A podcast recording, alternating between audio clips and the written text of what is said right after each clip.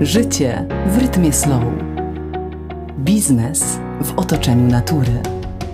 Kultura swobodnie tworzona. Made in Warmia and Mazury. Magazyn o regionie, w którym żyjemy wolniej, więc uważniej. Czytać go to przyjemność, a słuchać to luksus. Temat rzeka. Zdaniem naukowców, po pandemii, wojnie i inflacji czeka nas kolejny kryzys brak wody pitnej.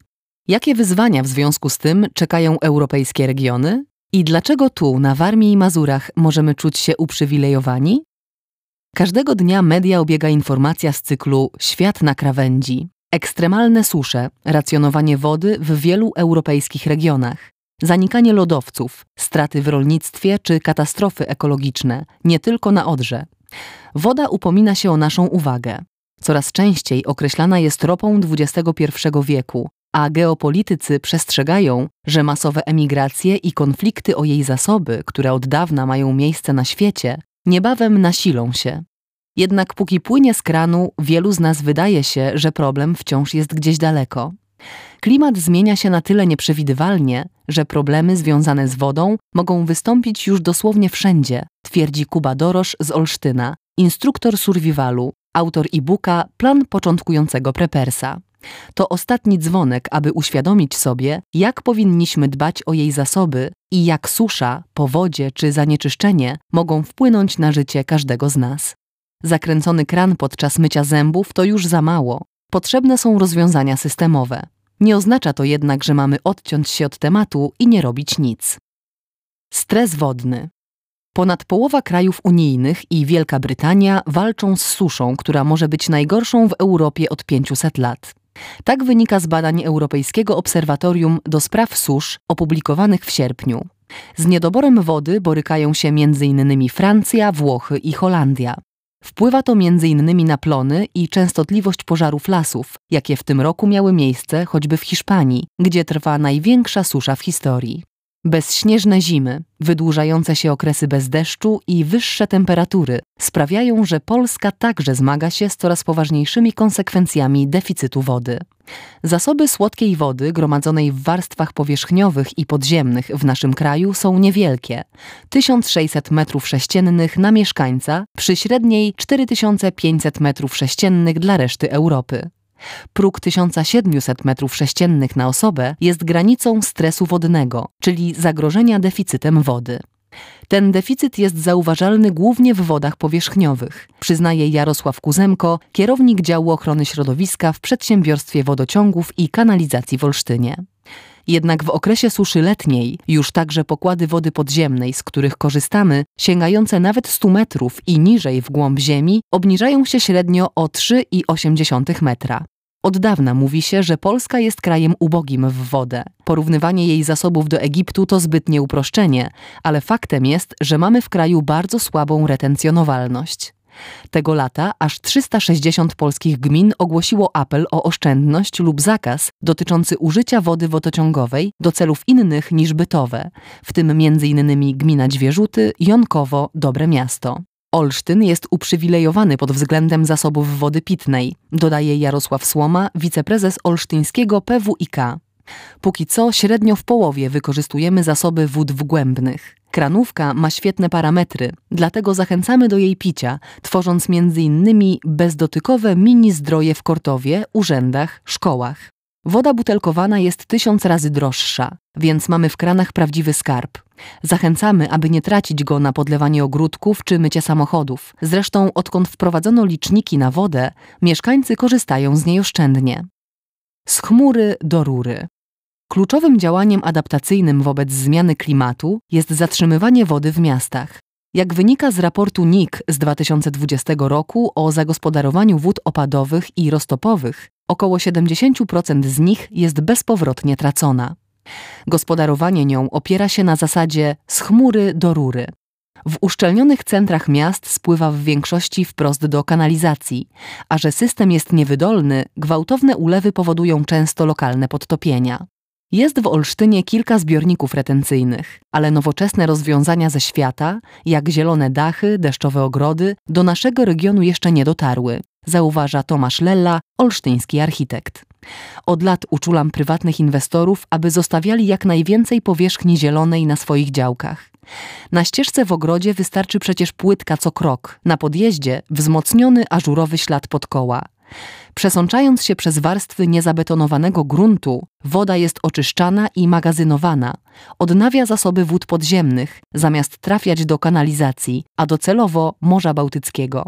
Może sugerowany przez urzędy podatek od powierzchni utwardzonych zniechęciłby do jej wszechobecnego uszczelniania? Zastanawia się.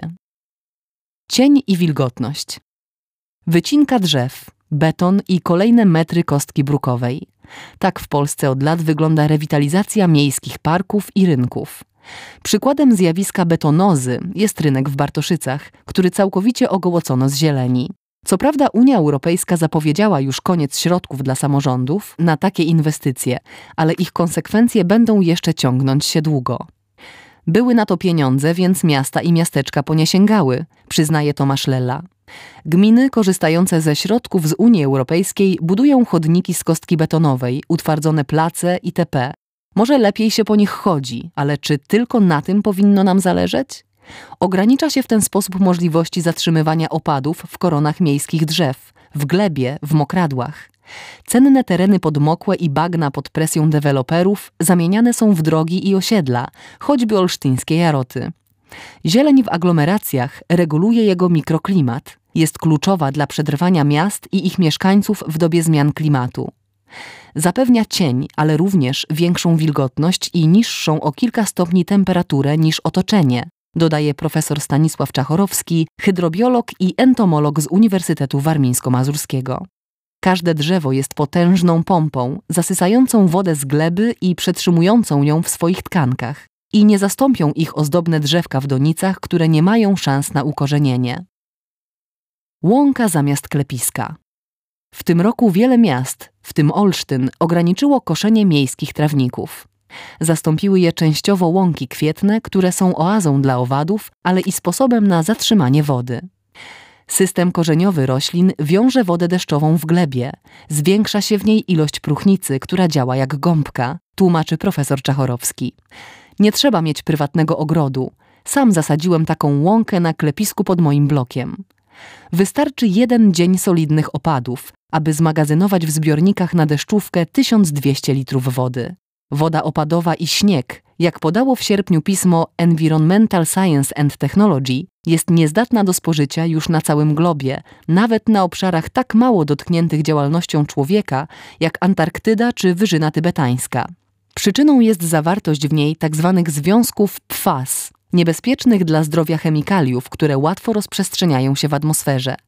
Ale ogrodowe oczka wodne i deszczówka mogą służyć do podlewania roślin, sprzątania czy spłukiwania wody w toalecie.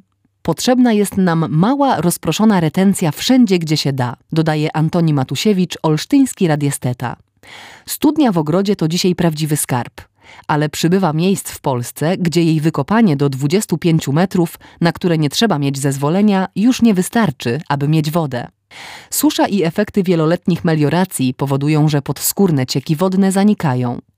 Czas już, aby ludzie wzięli odpowiedzialność za planetę, każdy w swoim otoczeniu. W budowę obiektów tzw. Tak błękitno-zielonej architektury, jak łąki kwietne, stawy retencyjne, oczka wodne czy systemy gospodarowania wodą opadową w miastach, angażują się odpowiedzialne społecznie przedsiębiorstwa. Przykładem jest choćby firma Volvo Maszyny Budowlane Polska, która pod hasłem Safe Safe Water udostępnia sprzęt i tworzy takie obiekty razem z lokalnymi społecznościami. Kamienie głodu. Jeśli mnie widzisz, płacz. To ostrzeżenie wyryte na kamieniu obiegło latem media. Wyłoniło się z wody pod wpływem niskiego poziomu rzeki Łaby przepływającej przez Czechy i Niemcy. Tak zwane kamienie głodu, ostrzegające od dekad przed suszą i jej konsekwencjami, stały się widoczne także m.in. w Renie. Brak opadów i upały doprowadziły do rekordowo niskich poziomów rzek również w Polsce.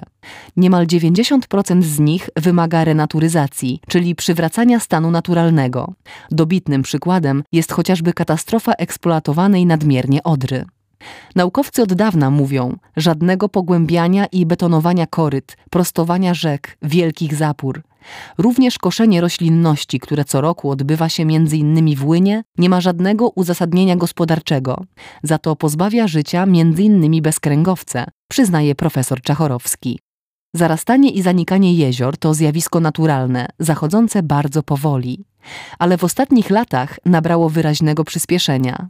W XIX i na początku XX wieku wiele jezior osuszono, jednak dzisiaj to kwestia klimatyczna i złej gospodarki wodnej. Kiedyś kawałek łąki był cenniejszy niż woda. Jeden z powodów dzisiejszych problemów jezior to m.in. wydłużony sezon parowania i tak zwane przeżyźnienie spowodowane spływaniem azotów i fosforów z pól, dodaje naukowiec. Filtr na deficyt. Zasoby wód Ziemi to w 97% woda słona. Reszta w znacznej większości, czyli w 68%, jest w lodowcach i powoli dołącza do wód słonych, a 31,4% jest pod ziemią. Zostaje ułamek procenta na wody słodkie, powierzchniowe, dostępne dla roślin, zwierząt i człowieka, w tym przemysłu, rolnictwa, energetyki itp. Według ONZ już w tej chwili z powodu deficytu wody cierpi ponad 40% światowej populacji. Około 2 miliardy ludzi żyje na obszarach z ograniczonym dostępem do wody dobrej jakości. U dorosłego człowieka stanowi około 60-75% masy ciała. Bez dostępu do niej można przeżyć zaledwie 3 dni. Jak ją uzdatniać w kryzysowych sytuacjach? Podręczny, skuteczny na różne rodzaje zanieczyszczeń filtr, który towarzyszy mi w wyprawach survivalowych, to koszt około 1000 zł, mówi Kuba Dorosz. Ale w warunkach kryzysowych można używać choćby tkaniny, filtru do kawy, gazy z apteczki, czy nawet rozpakować tampon i umieścić w otworze butelki PET. Improwizowana filtracja nie usunie skażeń biologicznych i chemicznych. Skażenia biologiczne możemy usunąć poprzez m.in. przegotowanie wody. Wyzwaniem pozostają potencjalnie zawarte w wodzie szkodliwe związki chemiczne, które w drodze survivalowych rozwiązań usunąć można w procesie destylacji. Jest on niestety mało wydajny. Od lat na świecie trwają prace nad technologiami, które pozwolą m.in. na odsalanie wody morskiej. Gdyńska firma Nanosin stworzyła w tym roku filtr z nanomembranami, który wykorzystując siłę grawitacji w kilka minut zamienia słoną wodę w całkowicie zdatną do wypicia. Zdaniem konstruktorów, urządzenie jest w stanie w ciągu 2-5 minut przefiltrować 200 ml wody. Działać w każdej skali. Antropocen, który trwa, to epoka nieodwracalnych i na niespotykaną dotąd skalę zmian w środowisku naturalnym. Za kryzysem różnorodności biologicznej i kryzysem klimatycznym idzie krok w krok jeszcze jeden kryzys związany z dostępnością wody słodkiej. Nauka już od dawna ma opracowane sposoby, a najlepszą terapią jest powrót do korzeni, czyli do przywracania naturalności ekosystemów wodnych wszędzie tam, gdzie się da. Musimy przede wszystkim zmienić nasze gospodarowanie wodą, z nastawionego na szybkie pozbycie się jej, na gospodarkę skupiającą się na łapaniu wody tam, gdzie spada, czyli retencji krajobrazowej. Działania można podjąć w każdej skali, zapewnia profesor Czachorowski. Poza dawaniem pozytywnych przykładów, potrzebna jest nam przede wszystkim edukacja, świadomość problemu. Mamy deficyty w rozumieniu świata przyrodniczego, a o zmianach klimatu nie uczy się w szkołach. Niewiele mówi w telewizji, ale są inne źródła i trzeba po tą wiedzę sięgać. Tekst Beata Waś. Czytała Wiola Zalewska. Artykuł pochodzi z 50. numeru magazynu Made in Warmię Mazury.